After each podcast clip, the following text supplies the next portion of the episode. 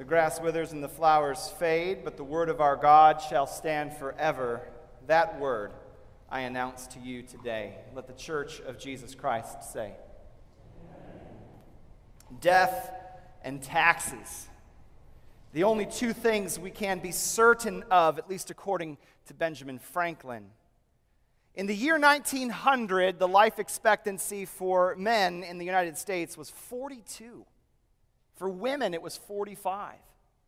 By the year 2000, it was 72 for men and 78 for women. In 100 years, we nearly doubled the life expectancy for our population. We have figured out ways to hold back the inevitable reality of death through vaccinations and advanced diagnoses and treatment of illnesses that were formerly untreatable. 60 is the new 35. 70 is the new 50. 80 year olds are bungee jumping and setting weightlifting records. 90 year olds are climbing mountains. And this crazy 99 year old lady from Canada recently did this. Decided to ring in her upcoming 99th birthday with a grand adventure. It is her knack for living on the edge that gave her the courage to go all out. CTV's Michelle Brunoro has her story. At almost 99 years old, Lucy Koenig might need some help getting around, but that's not enough to stop her from doing what she sets her mind to. I promised my great grandson I'm going to jump with him. And now is the time. And it's time to go. Feeling ready? I'm ready. Thumbs up. All right, give us a big thumbs up. They climb to about 12,000 feet and jump, falling through the sky, taking in the moment, spinning around. Who does this at 99? Lucy Koenig does. And if you're wondering what risk taking adventure she's got planned for her 100th birthday, well, she's still trying to figure that out. Yes! Welcome back, Lucy! Michelle Brunoro, CTV News, Abbott. And well, uh, folks, while we in the West may be moderately successful in postponing death, the US is still only 47th in the world for life expectancy compared to Canada's 19th. So maybe we ought to all be doing more skydiving. we know we can't postpone death too long. Eventually, and here are two euphemisms for you our show is over, and two, we must fold up our parachutes. But though the life expectancy continues to grow, and though we now avoid death on the regular in situations where our ancestors would have succumbed, we have been far less successful in avoiding paying taxes. Unless you are a corrupt billionaire with money held in sketchy offshore banks, and look, if that's you, you've got other problems to deal with. I don't need to rehearse for you that in our nation we pay city taxes, property taxes, county taxes, state taxes, sales taxes, income taxes, gas taxes, social security taxes, capital gains taxes, window taxes, payroll taxes, FICA taxes, dividend taxes. I even made up window taxes in there just to see if I could catch some of you nodding at the injustice of having to pay window taxes. Saying the word taxes makes some of your blood pressures rise and others slump in your pew in frustration and annoyance. But for the most part, though, paying taxes is what it, a part of what it means to create a society. Tax dollars raised uh, fund important things like public education, military operations, road management, health care, especially care for the disabled and elderly. It also goes to pay the $174,000 salaries of those serving in the U.S. House of Representatives, which makes me slump in my chair in annoyance and frustration. But while it's true, we may gripe when the paycheck comes in and we see the various taxes which seem to take precious resources away from us, but the truth is, deep down, I think we know at some level of our existence that our society, like every other society which has ever existed in human history, depends on some form of taxation in order to exist. Death is inevitable, taxes are inevitable. And at first glance today, our gospel text doesn't appear to deal with life and death, but it does appear to deal with the issue of taxes. For those encountering this passage for the first time, your ears may have perked up a bit when you heard the disciples of the Pharisees and the Herodians ask Jesus, Do God's laws permit the payment of taxes to the government? Those of you who may consider government to be an intrinsically bad thing may have sat up a bit and waited to see is this the moment where Jesus is going to condemn the whole governmental enterprise? For those looking for an excuse to skip out on your tax prep this April, may be hoping that Jesus' answer here might justify a conscientious objection on your part.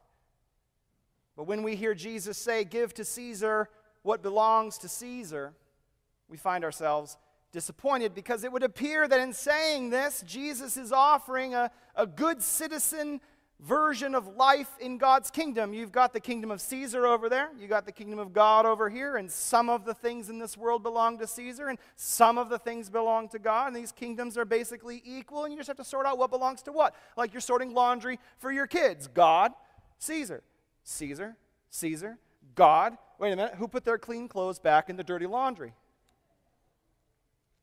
But what if this isn't what Jesus is saying at all? I, I, don't think Jesus is actually interested in talking about taxes at all. I think he's talking about our deeper allegiances, our deeper commitments. We start with taxes, but we find ourselves quickly dealing with a much larger reality. We're talking about the kingdom of God, as it turns out, though Jesus does not mention that term once in today's passage. Our gospel story takes place during Holy Week in Jerusalem. The week before Jesus is going to be arrested, tried, condemned, and executed. And for the past several weeks in worship, we've been journeying with Jesus during this eventful week. So I ask you, if you knew that you were going to die in less than a week from today, how would you spend the intervening times? Would you be riding in parades on a donkey? Would you be flipping over tables at the local bank? Would you be getting into complex arguments with prominent religious leaders and politicians? I mean, Jesus really, really had a terrible idea of what goes on a bucket list. But here we are, a few days before the opposition forces and the religious leadership and the local government conspire to convict Jesus of blasphemy against God and sedition against the government. Verse 15 in our text today speaks to the tone of the story. The Pharisees met together to find a way to trap Jesus in his words. Now, we know that the Pharisees were passionate defenders of the faith. They knew that their faith was the only thing that kept them distinct from the Romans, and they were terribly concerned that rising secularism would pollute the beauty of their convictions. They knew what God's law said, and they did their best, better than anybody else, to keep the law as it was written and as it was told to them by their ancestors. In doing so, the Pharisees become the moral and spiritual guardrails for the religious and societal lives of Jews living in Jerusalem. And as such, the Pharisees begin to start seeing Jesus as something of an internal threat, a fellow Jew, but one who was potentially compromising some basic assumptions about God and the life of faith, and someone who dared to say to them that despite what their ancestors told them, God was not being honored by many of the things they were doing. Jesus and the Pharisees were nearly part of the same political party, to use an anachronism. They were in agreement about much theologically, but the Pharisees saw Jesus as a threat by the things he challenged them on, and they wanted to see if they could catch him on a hot mic saying something revolutionary and controversial. I mean, I know it's hard for us today to imagine that people who are from the same political party would try to ostracize and villainize their own colleagues for espousing views different than their own. So I'll forgive you if you can't wrap your mind around this reality. The Pharisees are trying to trap Jesus, the text says. And so they do what any sharp minded politicians would do. They send in their aides, they send in their students, their disciples. Go and ask the prophet Jesus about taxes, they said. Let's see what he says on the record.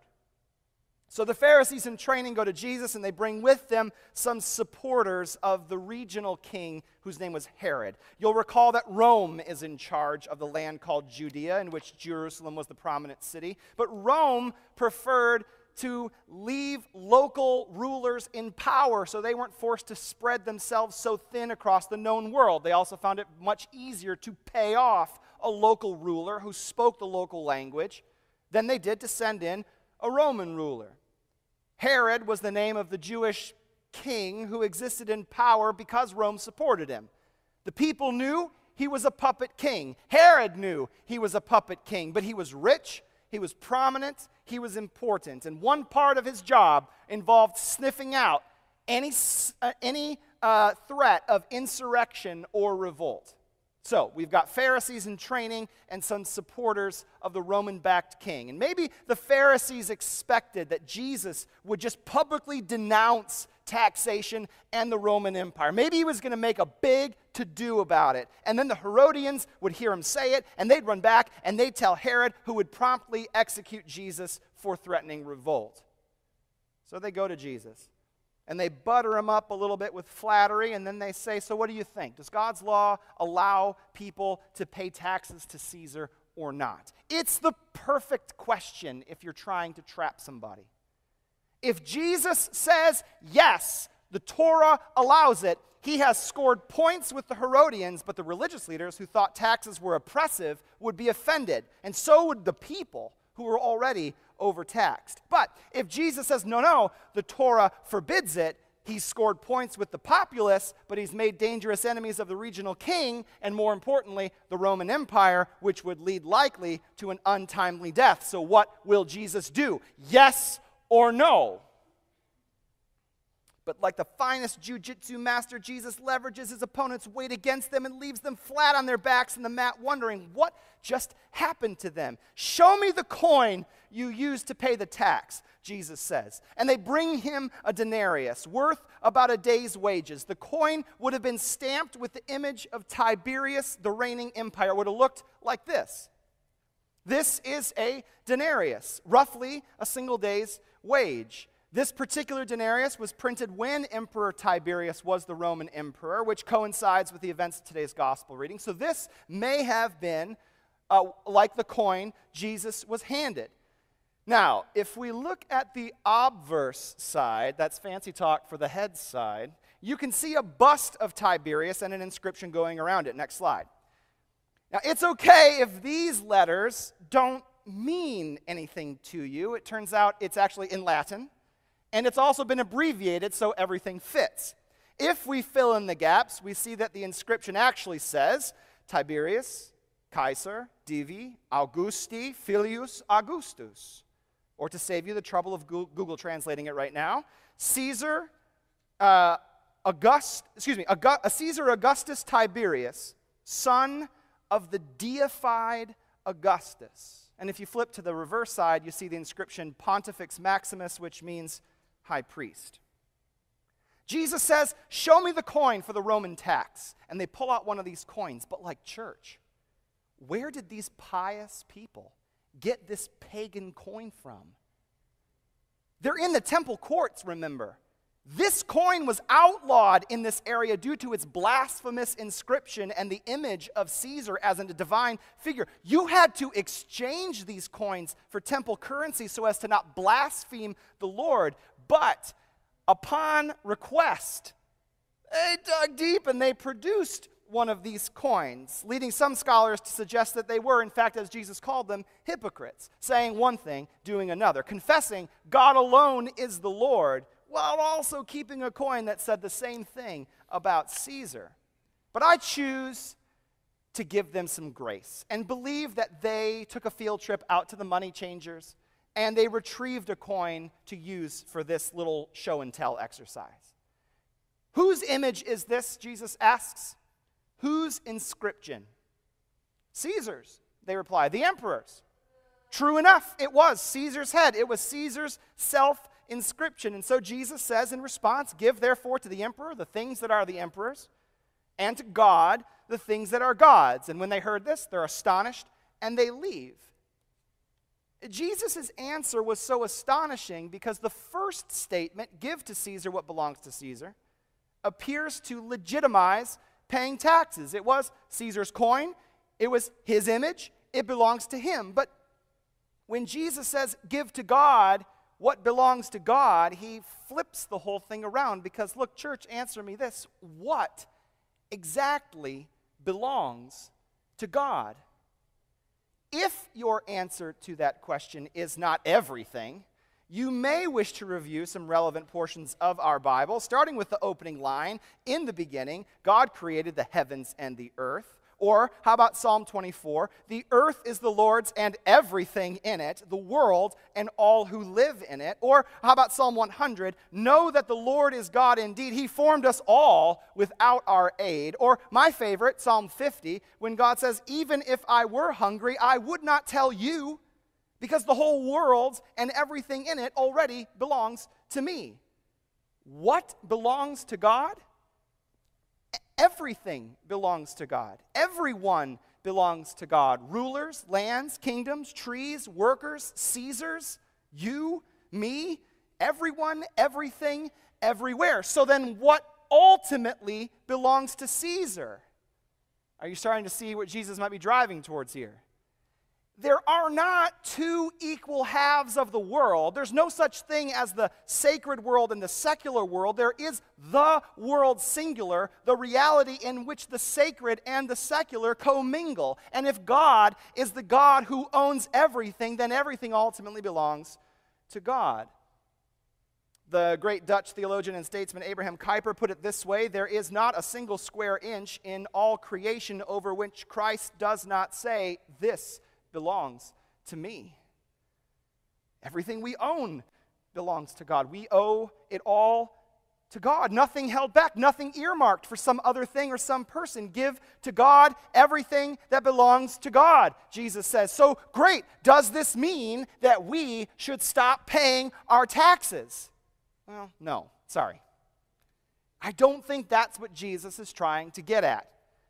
Human society continues to depend on the giving of resources so that the entire society benefits, so that the poor might be cared for, that the widowed might not become homeless. Society depends on education to combat violence and ignorance and to promote growth and creativity. We depend on cooperation in order to provide health care, to keep a standing army, to adjudicate in courts. Many of these things are in line with God's desire for human flourishing and which ultimately point us down a road that does lead to peaceable living. So we do keep on paying our taxes. We do keep giving Caesar stuff to Caesar. Okay, fine. But Jesus is saying, look, there is a deeper story.